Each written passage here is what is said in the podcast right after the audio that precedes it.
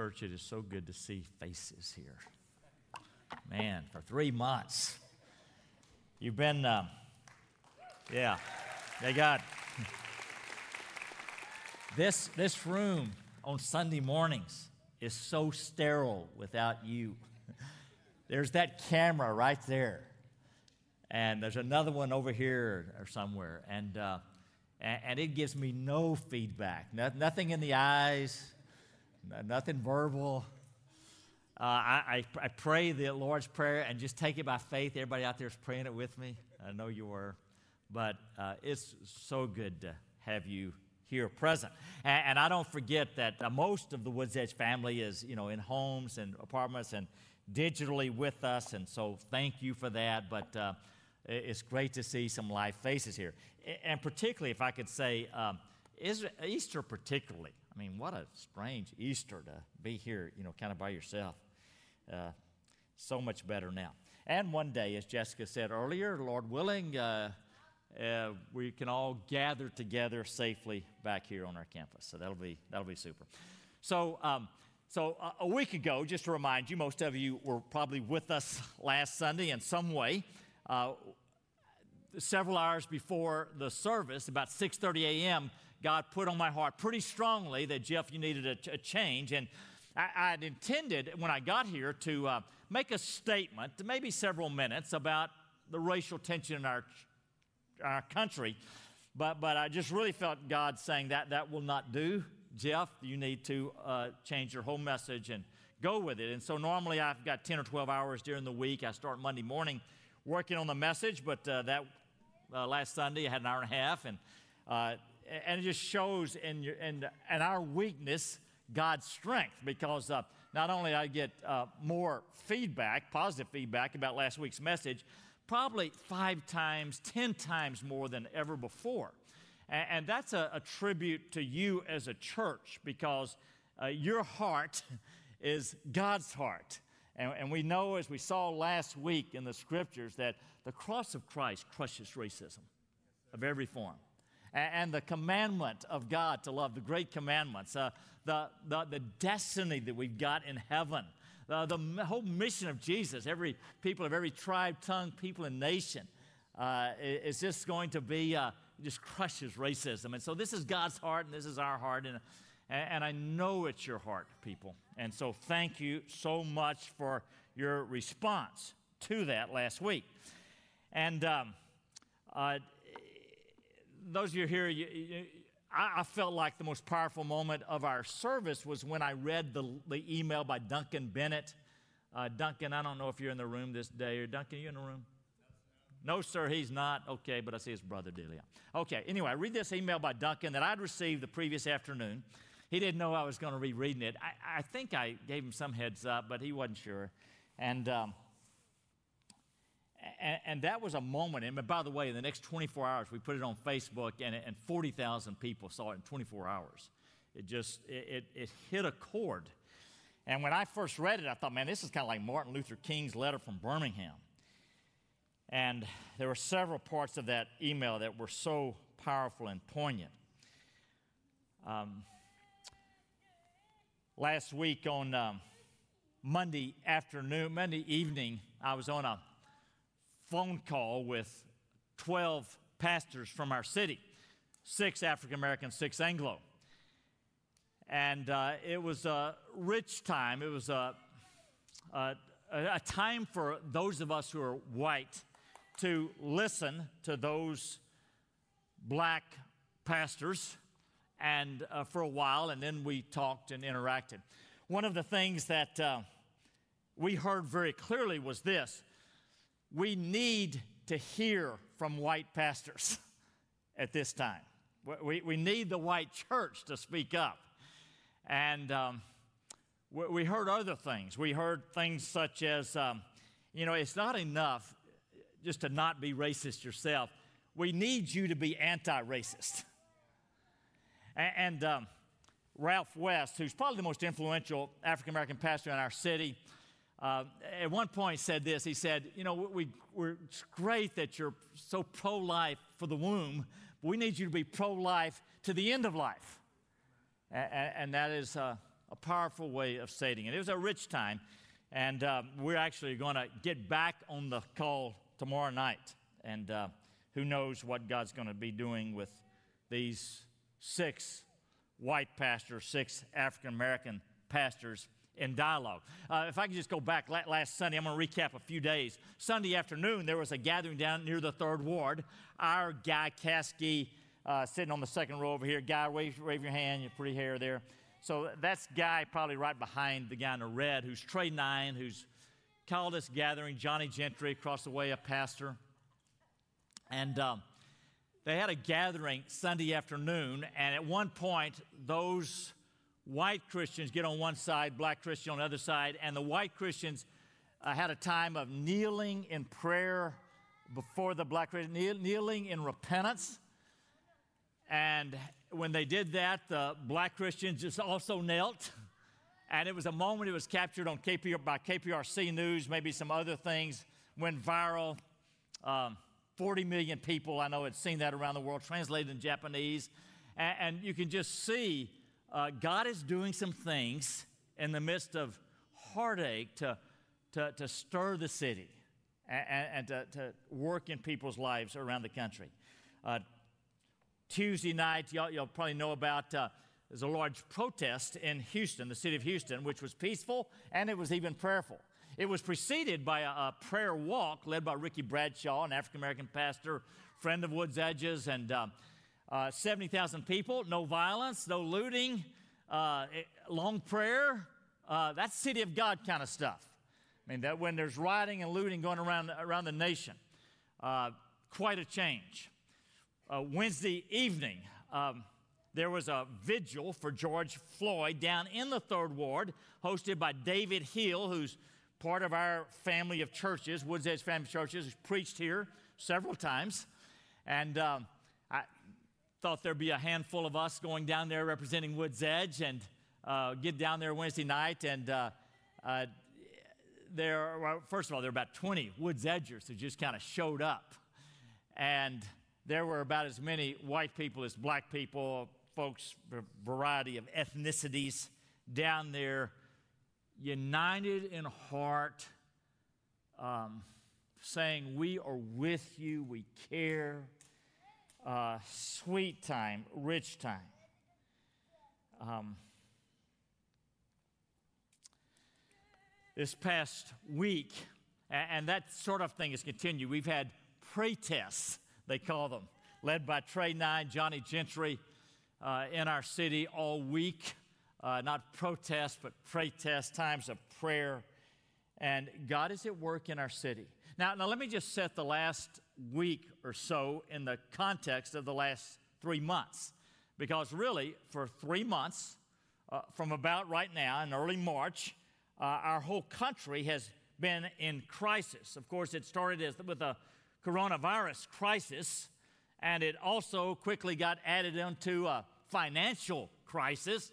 And, and I'd say, in some ways, even the lockdown crisis, because it's been so bizarre, uh, uh you know, staying away and staying separate.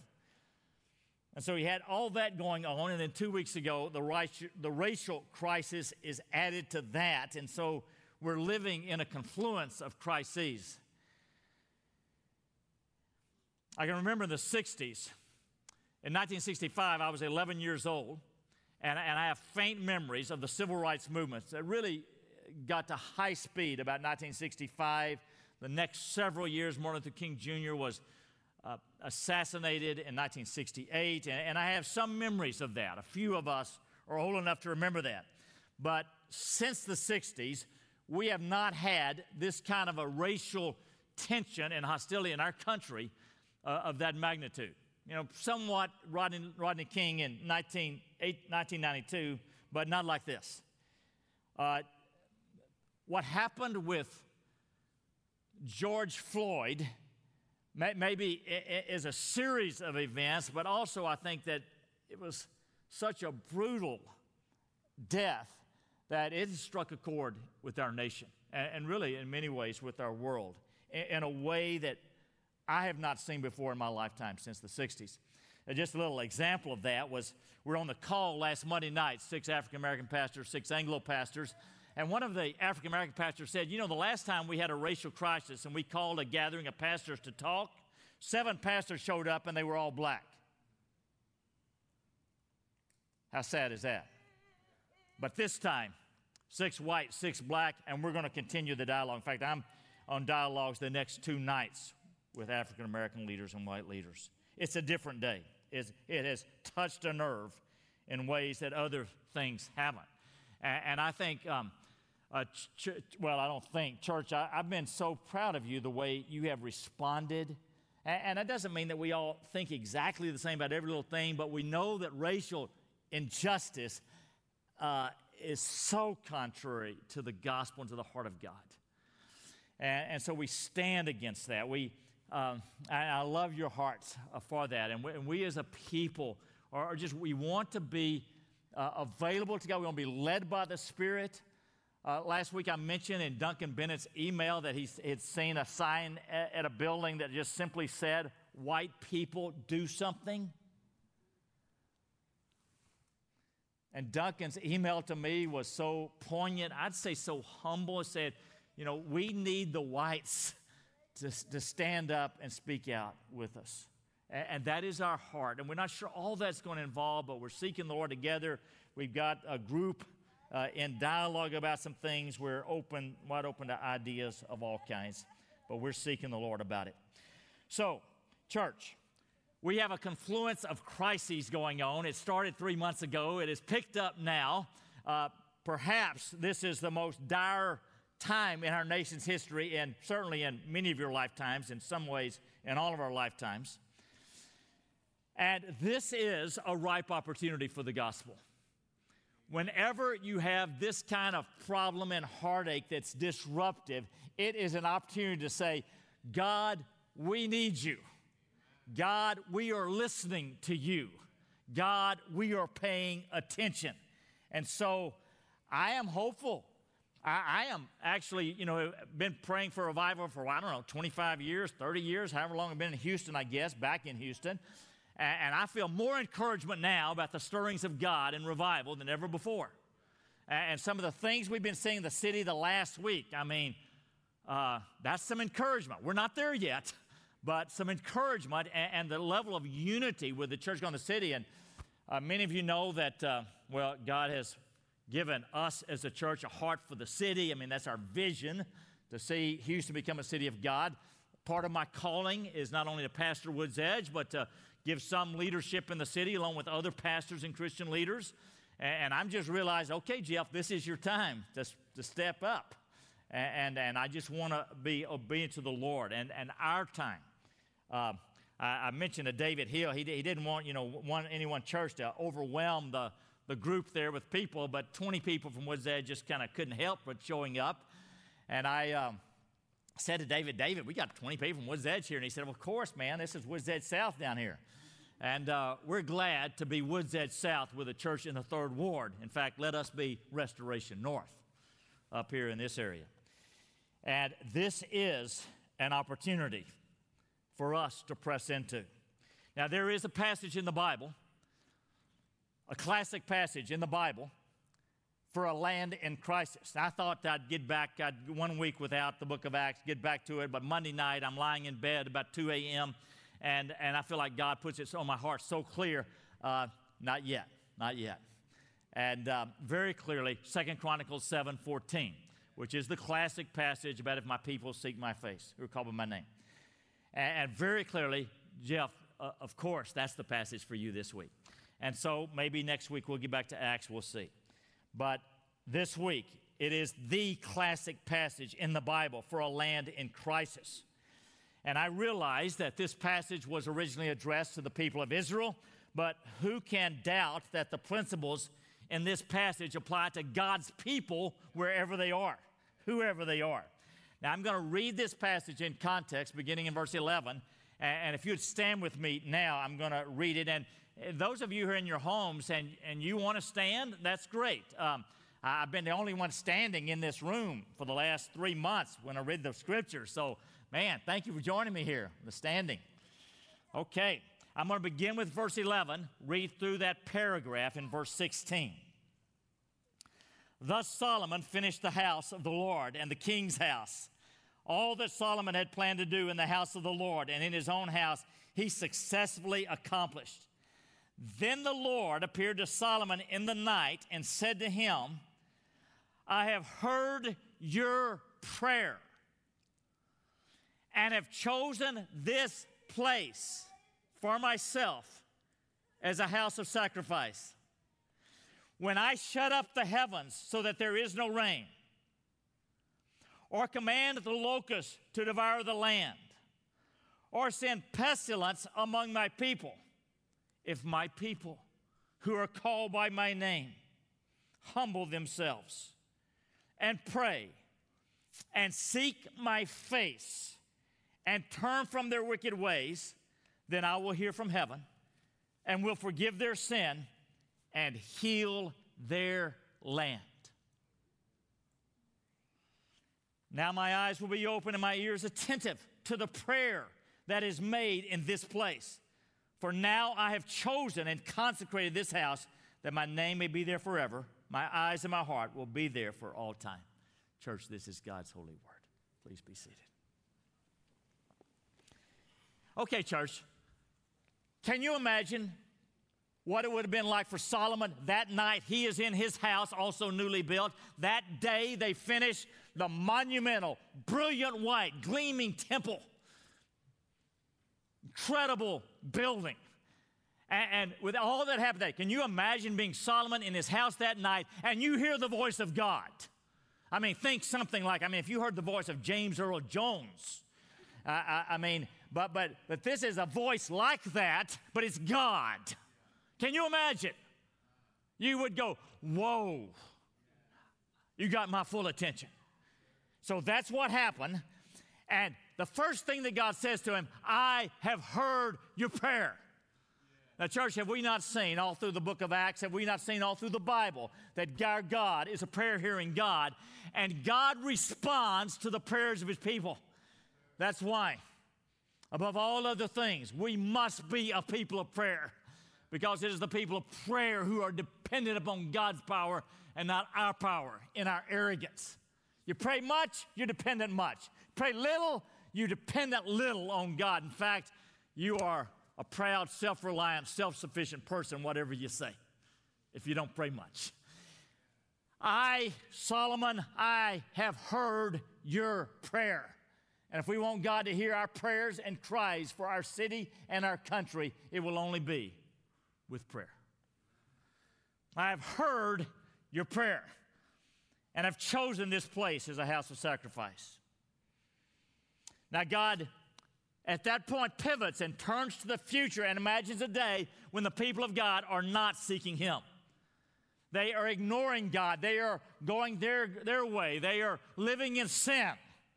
And if that was true in a thousand, one thousand, well, much of Israel's history, that is certainly true of our country today. A country that has forgotten God, ignored God, rebelled against God in all kinds of in all kinds of ways. And this is what God says about that time. This time, when I shut up the heavens so that there is no rain, or command the locusts to devour the land, or send pestilence among my people. Or I could add on, send a virus among the people. Or, if you prefer, allow a virus to be sent among the people.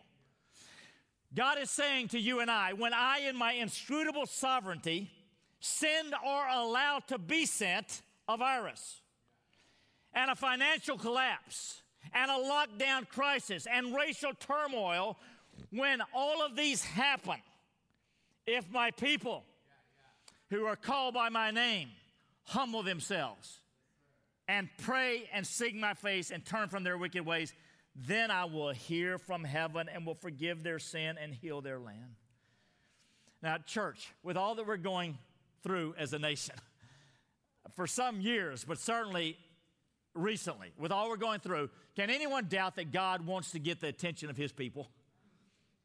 I mean, if, if this won't get our attention, what will it take? What will it take to shake us out of our uh, lethargy and apathy and self centered pursuing our own dreams, our own agendas, our own uh, things in life. What will it take for us to turn our hearts toward the Lord? All through the Bible, God uses crises and disasters to get the attention of his people. And we live in a country that's experiencing crises and disasters big time right now. As you guys know, the biggest failure in our country is not the sinfulness of the non Christian people. I mean, why would we expect non Christian people to do anything else except rebel against God? They're not Christians. The biggest problem in our country is not the sinfulness of the people out there. The biggest problem in our country is the worldliness of the church. Rather than being a godly people, we are a worldly people. That is, we are like the world. I mean, what measure are we not like the world? When it comes like the brokenness of marriages, divorce, substance abuse, materialism, living for this world rather than the next world, in what way are we different? As a people. The problem of the United States is not the sinfulness of the non Christians. It's not Hollywood. It's not Washington, D.C. It is if the church has not been the church. The people, broken by the sin around us and in our own lives. The people who are desperately dependent upon God. The people who are heart sick over racial injustice abortion, suicide, teenage uh, rebellion, and all kinds of things. That it breaks our hearts. And we, we stand boldly in love for the gospel. Now, in light of all that's going on in our country today, this has been uh, more than any other moment in my lifetime, at least since 1960s. This passage is needed in our land. And this is God's word to Woods Edge and to his church in America. When I shut up the heavens so that there is no rain, or command the locusts to devour the land, or send pestilence among my people, or a coronavirus among my people, and all these other things, if my people who are called by my name humble themselves and pray and seek my face and turn from their wicked ways, then I will hear from heaven and will forgive their sin and heal their land. Let me unpack five brief phrases or words in that passage. First of all, if my people who are called by my name, I remind you that uh, this is your identity. You are called by the name of the Lord Jesus Christ. That's who you are. I am not primarily American, Texan, uh, pastor, white, uh, a runner, um, any of those things. I am not even primarily Gail's husband and my kid's father as important as those are to me. Do you know who I am? I am simply a blood bought slave of Jesus Christ. I am a much loved child of the living God. That is who I am. And those bonds are deeper than any of the bonds that you and I will ever experience. These are eternal bonds. That is who we are. If my people who are called by my name, and maybe the first step is just to recognize who you are and who I am as disciples of Jesus Christ. That's who we are. And that unites us. That unites us. If my black brothers and sisters this past week have been in pain, I'm in pain. Do you guys know that the black Christians at Woods Edge, they're in pain, real pain. Not just, not just um, upset, not just uh, uh, distress, not just fearful, in pain, hurting, hurting inside. What's going to happen to my kids when they're driving?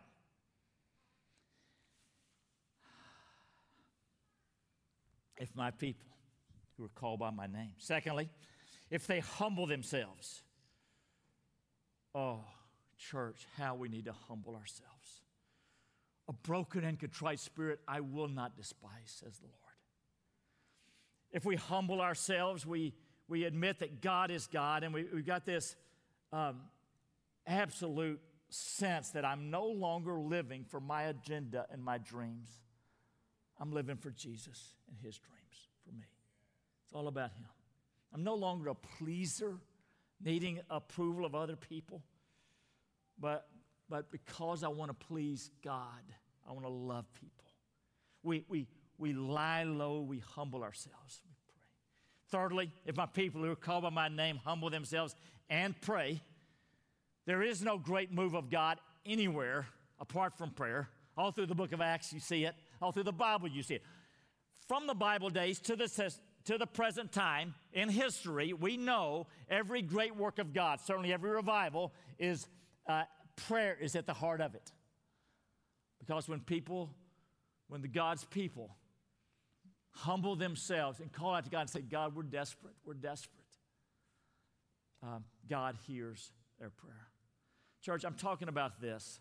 All of our lives, we have longed for God to do some things in our families. I mean, some of you need some incredible healing with people in your immediate families. There's cancer, there's back pain, there's all kind of things. Relational problems, marriage problems, there are addiction issues. I mean, all of us have people around us, close to us, that we need God to break through. And it will not come with a few mechanical, lukewarm prayers. They're just kind of ritual.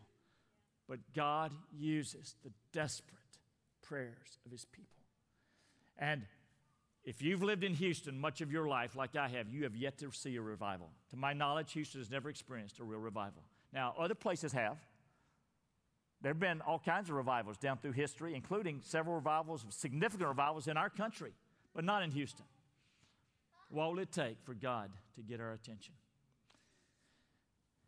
If my people who are called by my name humble themselves and pray and seek my face. Now, this is important. We're, we're not just seeking God's hand, it's, it's not just a matter of, Lord, what can you give me today?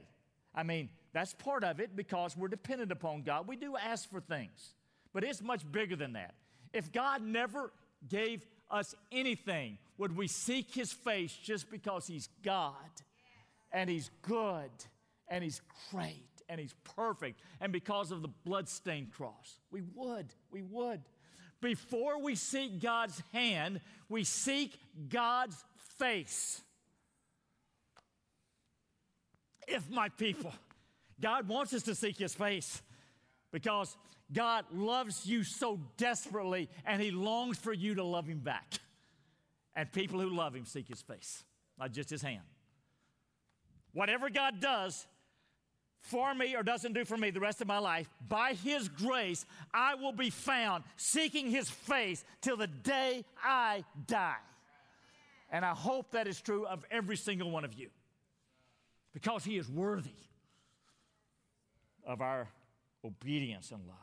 Seek his face. By the way, I'm not just talking about, you know, on a Sunday morning, seek face. I'm talking about every day you get up and you seek the face of the Lord. You open this Bible. I mean, how could you go a day without hearing these words of the eternal living God? That's what I'm talking about seeking his face. I'm talking about every day, not on Sunday morning. And we obey it. My iPad is ringing. Wow. Somebody, would y'all please help me after the service to turn off the, know how to turn that on? Appreciate it, but okay. If my people who are called by my name humble themselves and pray and seek my face and get this one and turn from my wicked ways. Not enough to pray, not enough to go to church, not enough to give money. We have to obey the Lord. We have to do what God says. If he says to husbands, love your wives as Christ loved the church, we do it. If he says to wives, respect your husbands even if they don't deserve it, you do it. This means uh, that we're not in love with money and things and houses like non Christians all around us. That we're in love with Jesus. We want to see his name exalted, his kingdom advanced. I mean, that's different. That means that you do what Gail and I did 40 years ago when we got married and we had a rocky courtship. If I, if, if I was counseling us as a couple, I'd advise us not to get married. We had, a rocky courtship. a very rocky first year, 10 years, fairly rocky. But divorce was not an option for us. Now, now think about this. If before you get married, you decide it's not an option, that changes the way you deal with problems.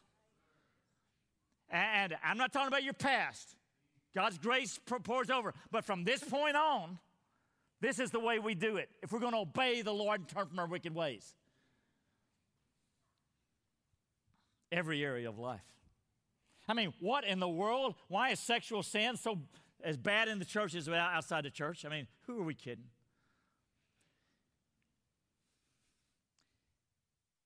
If my people who are called by my name humble themselves and pray and seek my face and turn from their wicked ways,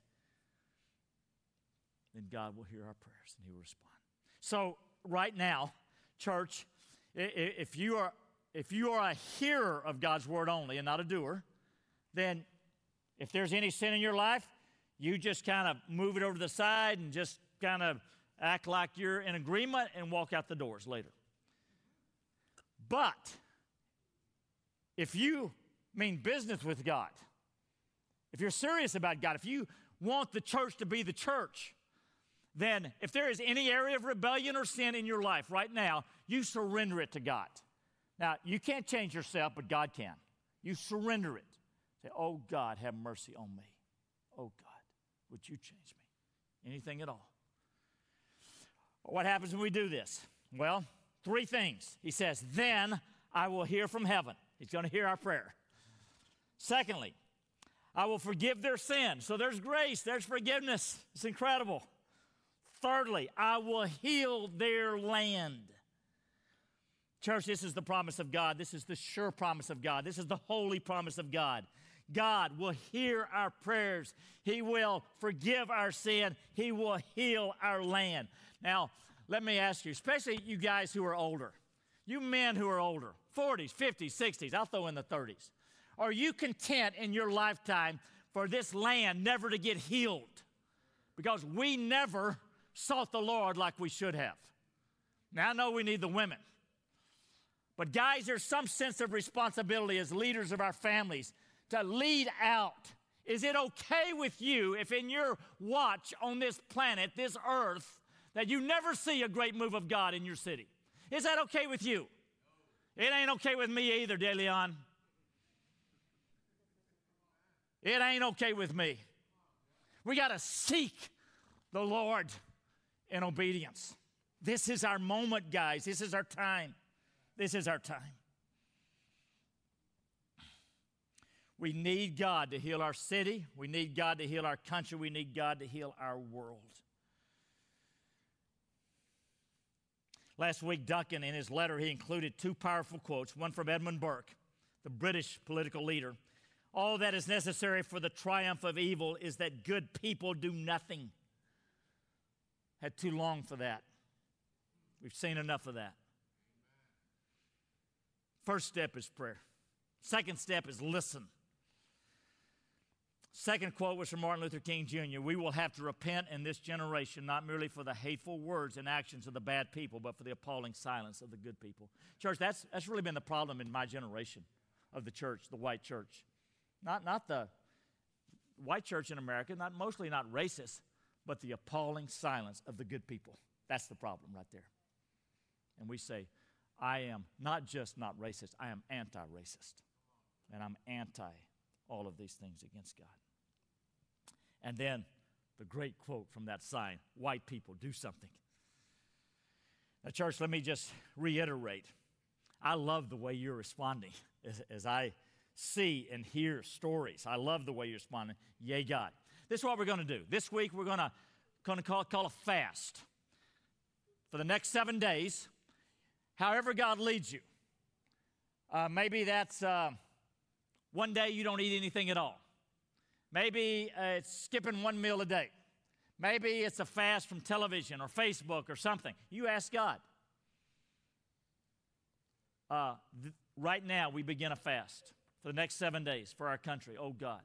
However, God leads you for that. But it would be a reminder, whatever it is, let's be seeking the Lord. Let's be praying. And we'll do that through next Saturday night. I, Uh, you might, by the way, take 714 on your alarm, either AM or PM, and have one of those just go off every day, just a reminder okay, I'm going to pray for the nation. Let me pray for the nation.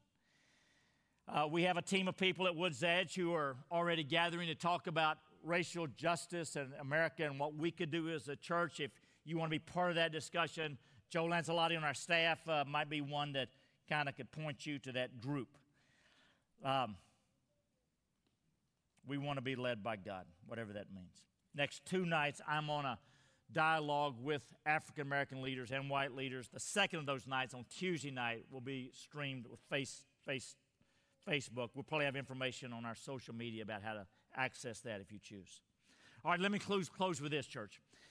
This past week, Arnold Gasitas, a businessman in our church, originally from Cuba, uh, sent me this email. By the way, I'm sorry I've not had time to read everything people have sent me this week and watch, um, but thank you. But I read this one, and um, I think it's uh, apropos for us. This is what Samuel Rodriguez wrote. He's a national Hispanic leader in our country. He wrote this Outside the confines of these walls, we hear, we hear the sound of a very broken world. Outside these corridors of worship, we hear the sound of desperation. Throughout America today, we hear the sounds of a nation torn apart by the devil of racial discord. But I hear a sound, a different sound. I hear the sound of Ezekiel 37 7. I hear the sound of the rattling of bones coming together. I hear the sound of the bones of the church coming together. I hear the sound of black, white, brown, and yellow coming together. I hear the sounds of pastors, worshipers, prayer warriors coming together. I hear the sound of one church bringing down the Goliath of hatred with the stone of love. I hear the sound of one church confronting the Herod of bigotry with the sword of the Spirit. I hear the sound of one church telling the Pharaohs of the 21st century, Let my people go so they may worship. I hear the sound of one church that will remind all of humanity that our hands are made to create, our mouths are made to speak truth with love, our hearts are made to forgive, and our knees are meant for prayer. I hear the sound of one church that will not be controlled by the donkey or the elephant, but will only worship and bow before the Lamb who is the lion of the tribe of Judah. I hear the sound of the church coming together that will not water down the gospel, that will speak truth with love, that will preach the word in and out of season, fulfill the Great Commission, make disciples, equip the saints, worship God in spirit and truth, bring good news to the poor, freedom to the captives, healing to the brokenhearted. Declare the year of the Lord's favor, a church that will do justice, love mercy, and walk humbly before God. I hear the sound of a Father glorifying Christ, exalting, spirit empowered, mountain moving, devil shaking, demon binding, atmosphere shifting, world changing, holy, healed, healthy, happy, hungry, humble, and honoring church. And, church, I hear it too. God is stirring something in the hearts of people, and we need to be right in the heart of it. Because this is God's word to us. If my people who are called by my name humble themselves and pray and seek my face and turn from their wicked ways, I will respond. I will hear their prayer. I will forgive their sin. I will heal their land. Oh God, may it be. Stand with me for prayer.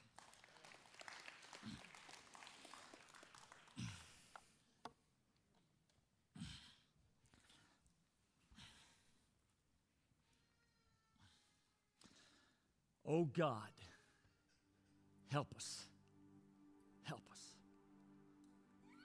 Lord, forgive us.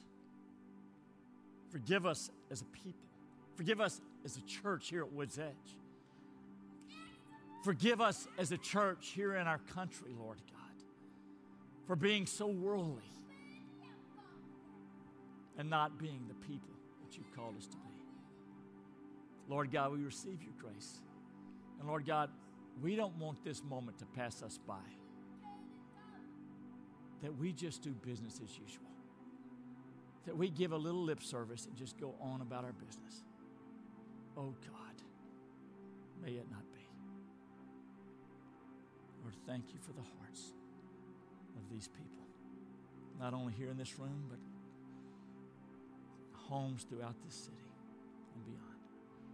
Thank you, Lord. Help us, we pray. In Christ's name.